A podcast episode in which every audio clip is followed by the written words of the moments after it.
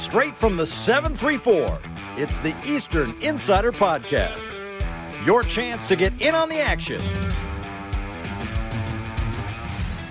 I can guarantee you it's one area of the building I won't be using because we all know how little time I'm spending in any weight room. A lot of crazy scenarios that can happen and need to happen for the defending MAC tournament champions. Uh, the assist numbers spoke for themselves. Looking forward to the trip down to Akron. Uh, sure, Akron. Now, let's send it to the guys on the inside of it all Greg Steiner and Alex Jewell.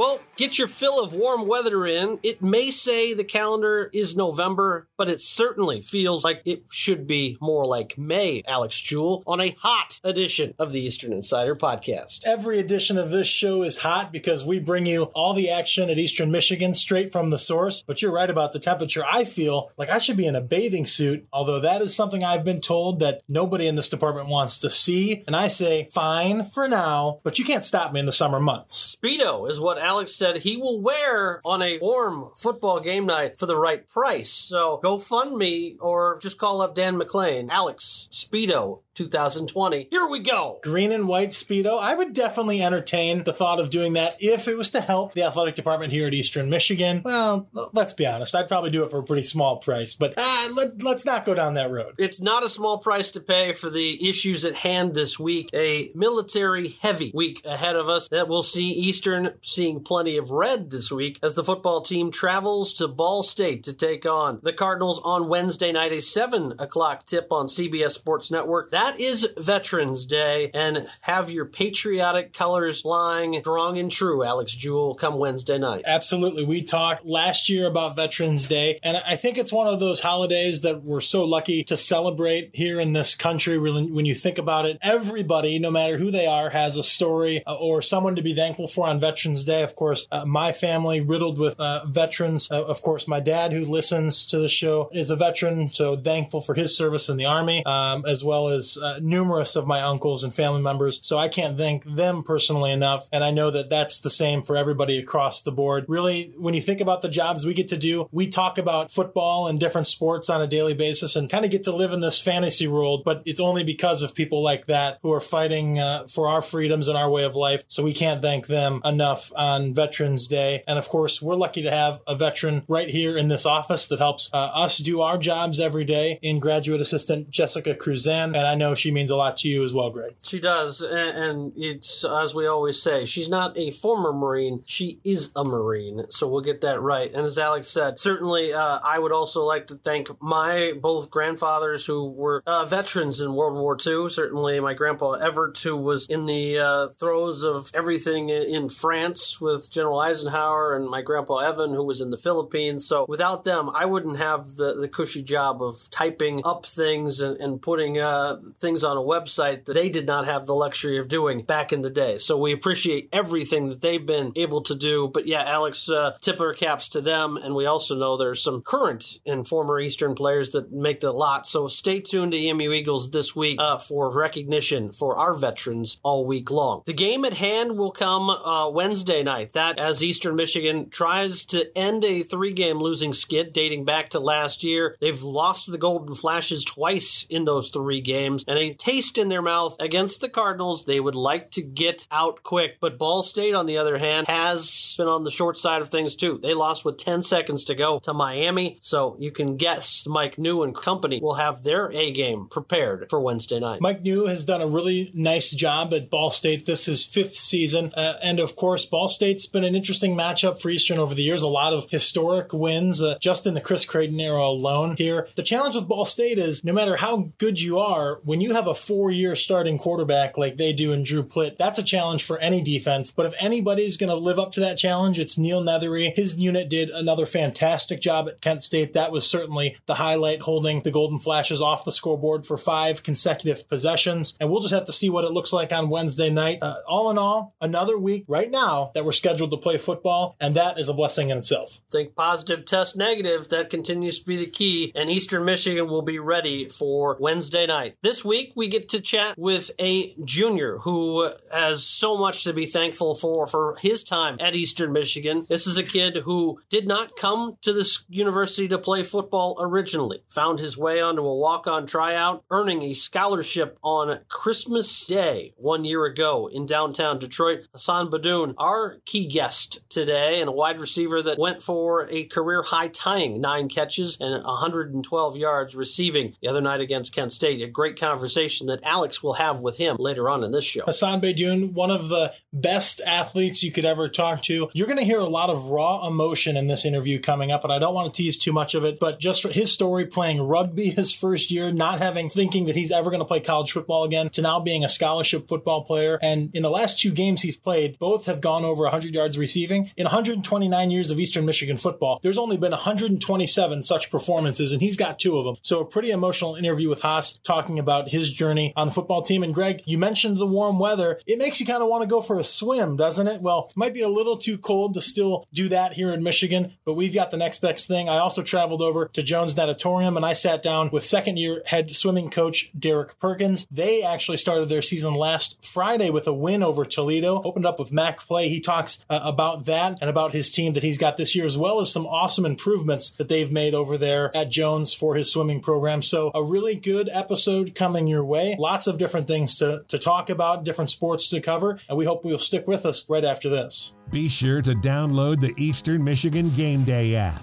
available in the App Store and Google Play. The EMU Athletics app features live video, real time social streams, scoreboards, stats, and more. An entire app dedicated to Eastern athletics. Download the EMU Athletics app today.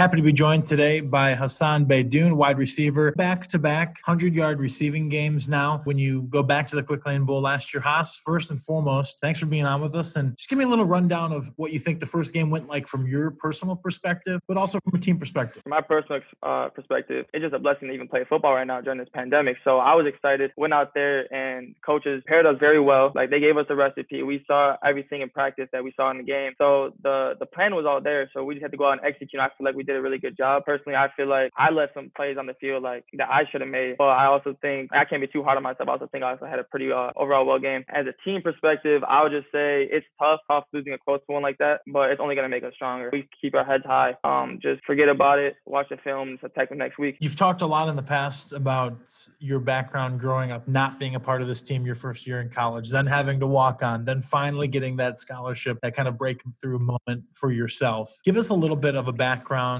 on that journey for you and how you've gotten to the point that you're at now, where not only are you on this team, you're a legitimate contributor on this team. I don't know where to start. Uh, I would just start with out of high school. I just feel like I was just overlooked a lot, probably because my size, production wasn't all there. I didn't have a junior year of high school. I broke my arm. I feel like that's that's that's a big year in recruiting. So coming out of coming out of high school, I didn't really have. I actually had no offers, no PWOs, no nothing. So there was times where I really thought football was done for me. I applied to Eastern Michigan. It's right here. It's 40 minutes from my hometown. Got accepted. Started going to school there, and then I actually joined a rugby team, a travel rugby team. So I was playing rugby. I was like, that was my second year playing rugby. Got into it. Loved the sport. But I always just kept in touch with Eastern Michigan football. Like my dad went there. He always had the games on. I I would go to school there, so I was like always gonna just keep up with my school. And I just always told myself, told my family, any chance I get, try to take the opportunity to join a team, I'm gonna take it. So I actually came across a tweet one day. I was on Twitter, came across a tweet. It was my second semester at the school, so it was the winter semester. They just finished the season, and it was saying anybody at the school interested in trying out, we're gonna have a meeting. So just went to the meeting, got my paperwork done, tried out the week after, and then right from there, Coach Crane told me that he's gonna bring me on the team. So just started from there, like say right into winter workouts. So it was tough, right into winter workouts. I'm talking 6 a.m., eight stations, probably the toughest time of the year. I, I, was I was I was in for a rude awakening. I was like, wow, this is what college football is like. But I just stuck it out, kept grinding. I always knew what I was capable of. Went to spring ball and I ended up popping my hamstring, my very first spring ball there. So I was just like, wow, that was that was kind of tough on me. But I just always stuck with it. I always knew what I was capable of. I just knew my time was coming. Just trusting God. So I just kept playing, kept playing. Came back, ended up making the travel squad. My very first year there, made the travel squad. They didn't play much on offense. I had like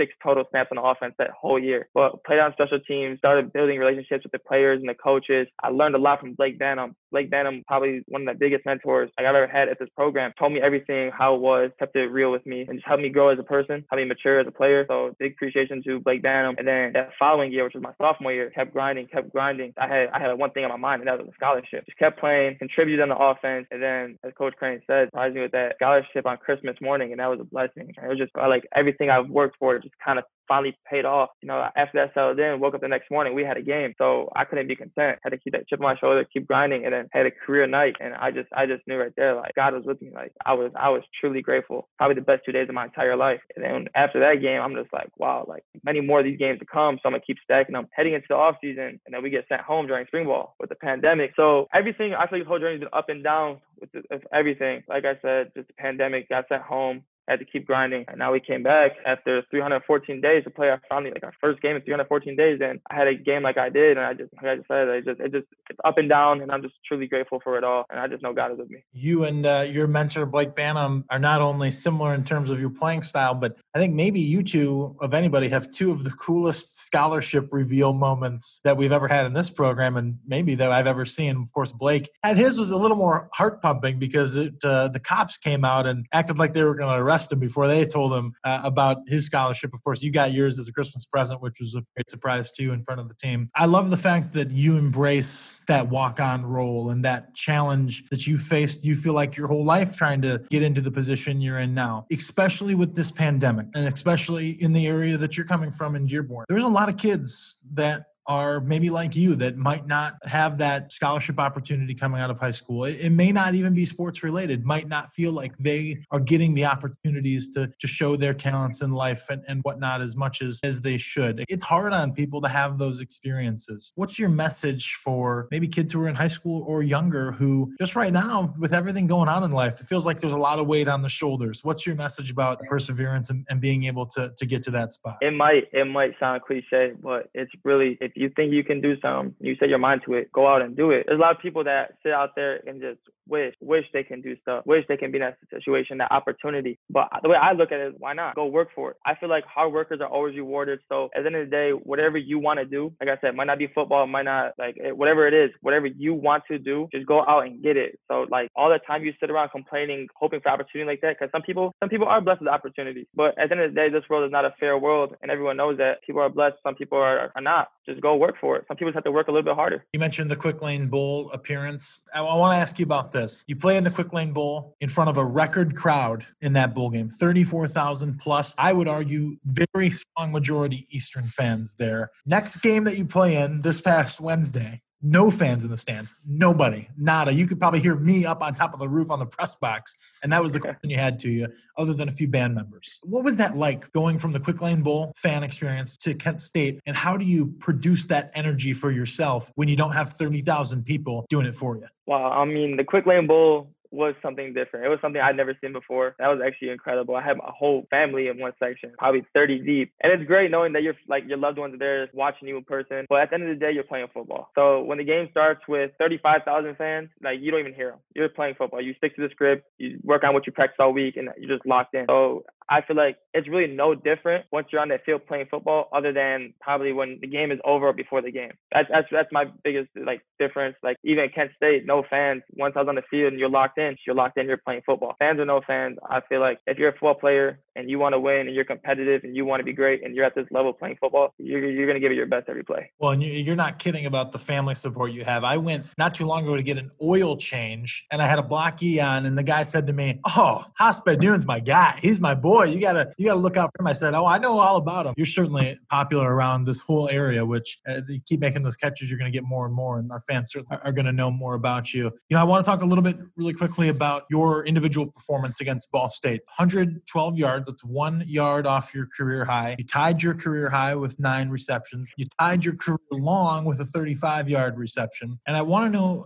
I don't know if you know this 129 years of Eastern Michigan football, 127 times a person has had a 100 plus yard receiving game. You've got two of those 127. If you think about that for a few seconds, what does that wow. to you just knowing if you've already, you're only one game into the season, knowing, man, you are literally going into the record books here. I've typed your name in already. Think about that going from your walk on journey to now. Yeah, you said don't uh don't want me to get emotional. Like I said, I wear my heart on my sleeve. I'm a very passionate guy, and I didn't know that. That actually that's big to me. It gives me goosebumps. Like just everything I've been through, and the fact that I didn't even think I was playing college football. Like I wasn't gonna play football ever again after high school. Like that's just that's just insane. All I can do is really thank my family and God and everyone that's supported me. Like it's been a long journey, and it's not it's not done yet. Like I'm not content. It's not done yet. I still got this year and then two more after that. So a lot, a lot, a lot to prove. Looking for a ride? Trinity Transportation has the vehicle for you. From luxurious motor coaches to cozy sedans, Trinity Transportation is prepared to take you to your destination. Check out their fleet of vehicles at trinitytransportation.com or call 877 284 4200 to book today. That's trinitytransportation.com or 877 284 4200. Trinity Transportation, the official transportation provider of Eastern Michigan Athletics. We're poolside at Jones Natatorium for this edition of the Eastern Insider podcast, joined alongside second year head swimming coach Derek Perkins, where they just finished their first meet of the season against Toledo, coming out with a pretty decisive victory. Before we get into everything, coach, how does it feel to be back in the pool, see your student athletes get to perform against competition, MAC competition at that, right out of the gates? I, I know you must be elated just to know that they're back in the pool and getting to do what they love. Yeah, it's just, you know, kind of nailed it on, on, on the head. It's, it's just really exciting to see you know our kids competing against another team and and just getting the the competitive juices going again and uh, yeah just fortunate that we're able to to host a meet and um, our AD uh, Scott Wetherbee. You know, we were the second team other than football to compete, which is which is really cool and just really good. It feels really good to be competing again. There had to be a little bit of a, a moment when you first saw the event start to think, "Wow!" After everything we've been through in the last six plus months, we're actually competing. Are getting registered. This is real. First thought is just thankful and, and grateful that we're, like I said, we have this opportunity, and our, our uh, you know medical staff has done a great job of uh, keeping everyone safe and, and going through the protocols. But but yeah, it's just feel very fortunate that we're able to do this. Well, I can assure you that uh, I've already lost about 30 pounds in water weight since coming over here today, and so I know that coronavirus doesn't want to touch anything near this right. pool because it's so uncomfortable. Coach, give me a little bit of a, a rundown on how your job has changed since coronavirus, of course, came about, and uh, you know your roles transitioned more into having to deal with some of those things too this past summer. You know, it, it, it's been more kind of a, a, balancing act, you know, especially with the, the mental health side of things. And so just being more conscious on, on that end and, and making sure that um, we're doing the things we need to do in the pool, but also, you know, watching out for our student athletes from a mental standpoint and, and, and providing that balance. And, you know, it's, it, it's okay if you're not where you are right now uh, compared to last year and uh, it's, it's a work in progress. So, uh, but yeah, it's definitely a different approach, and know, we're we're kind of easing back into things. It's been months since a lot of these guys have seen the pool, let alone you know competing and, and things like that. So, so yeah, easing into it and just you know making sure that uh, we're, we're we're more balanced in our approach with with certain things. Our listeners have had a, chance to hear from Scott Wetherbee before on the topic. They've had a chance to hear from Coach Creighton how his teams had to do things a little bit differently in terms of timeline, getting the student athletes back. What did that look like for you guys, uh, getting your student athletes back, starting practice, maybe compared to how it normally would have gone? Yeah, it was uh, honestly, it was a kind of a train wreck coming back. So this is actually the third pool that we've been in since uh, the start of the season. So we started our practice outside at a local outdoor pool and uh, we were there for about a month to four to five weeks. And then uh, we have a, another uh, smaller pool on campus, so we trained there for three weeks and uh, and transitioned over here into uh, Jones. So we've had to change our schedules quite a bit, and you know, our, our girls have been great about just being flexible and, and rolling with the punches. And, you know, I think anyone with during COVID, you know, has, has kind of learned that lesson. Just you have to be fluid and you have to adjust on the fly. Here with Coach Derek Perkins, the head swimming coach at Eastern Michigan. His team just finished up their first meet of the season, a win over Toledo. Coach, thinking about the, the win today, obviously we'll get into some individual performances, but you come out pretty strong showing from your team against a MAC opponent. That doesn't always happen where you open against a MAC team and, and a MAC rival, if you will, at that in Toledo. Uh, how impressed with your team are you, and how good it feels? Is it a little extra intense when you know you're going right off the bat against a MAC opponent? Yeah, yeah, it adds a little bit more, um, uh, a little bit more intensity, and and it's, it's um, like I said, it's, it's, just been great to to get going and get started with with the season. And Bree's done a great job at Toledo, and she has some you know some really good swimmers. Izzy Jones is a, a defending MAC champion, and you know they have a number number of other uh, girls that are high point scorers at, at MAC. So we, we knew we, we were going to have some good races and good competition, and so it was like I said, it was just good to to get out there and race. And and uh, you know I think overall, I think uh, we definitely had some some bright spots and some some really good swims uh, at this point in the season. Um, a lot of things that we got to work on too. Absolutely, I know that you and I had talked about how impressed you were with your sophomore group today. Uh, really, a, a, roster this year for those that may not know listening that's got a lot of veterans on it. I think you guys returned over 20 swimmers and uh, just brought a couple of new ones in and one new diver in. Uh, what did you see out of some of your uh, returners today that gives you confidence going forward? Yeah, we we're definitely a little leaner than we were last year, so we're gonna you know rely on you know we're gonna lean on everyone um, a lot more. And you know, I, I, was telling our team I was really um, impressed with our sophomore class. You know, they just look more comfortable, they look more confident. Definitely uh, contributed a lot more uh, right off the bat, and it's just a testament to them and, and just kind of learning their way through the program, and, and they kind of know what to expect. So they, they did a great job. I think our, our breaststroke group is by far our most impro- improved group this year, um, right out the gate, and so we got uh, four sophomores in that class and that in that group, a couple veterans mixed in. So um, it was just really good to see some some kids step up that um, didn't really take that step the first year. And of course, we know you don't work as directly with the divers, but still under uh, your realm here. And one of your divers, uh, very impressive performance today uh, in the one meter, Bethany Berger. I know that she's already qualified for Section C. Is that right? Yeah, I believe so. So tell me a little bit about her performance today and what that means to have kind of that veteran presence there on the diving board. Yeah, I was talking to our diving coach Buck, and uh, looked great, you know. And he's like, "Yeah, Bethany was was awesome today," and I was like, "Not bad for uh, two weeks worth of, of work, you know." So they, you know, they we've only been in Jones for two weeks, and uh, so they only had access to the boards for for a couple weeks. I was like, uh, you know, maybe we've been doing this all wrong, you know. Uh, so so really uh, excited for her, happy for her, and they, you know, they the divers have always been a, a strong point with our program, and it's it's it'll be no different this year. And Buck's got a great group, um, so he's a he's a heck of a coach too. Yeah, I was going to say I do want to ask you a little bit about Buck Smith. It's not often that you come to a program and, and you have a coach here already that's now in his 21st season that's been so successful. I mean, uh, the amount of MAC Coach of the Diving Coach of the Year awards he's won, the amount of great divers he's had here. How is it helping you to build your program here, knowing that you've got a partner here like Buck Smith? Yeah, it's just I have that foundation, and um, you know, it's it's my job to to add to the foundation and build to that because what Buck has done here for 20 years has been spectacular. You know, so it's it's kind of me and, and our our swimming side of things. You know, trying to match that that intensity and, and that that legacy that the diving program's had. So it's just uh, comforting to know that I, I don't have to worry about the diving. You know, I always know Buck's going to do a great job. Always produces great great kids, and it's it's it's going to be a strong point for our program for years to come. When we move back to swimming, we talked about some of those returners, but someone who made a pretty big splash today in her first meet in the green and white, Lainey Bell, your transfer from Northern Arizona. This is a swimmer that may only be in her second year or first year, but she's got some legitimate experience and has won the Western Athletic Conference championship in her past. And so, what does it mean to have someone like that that can come right in and go 3 0 on her first day when you count uh, her relay race today?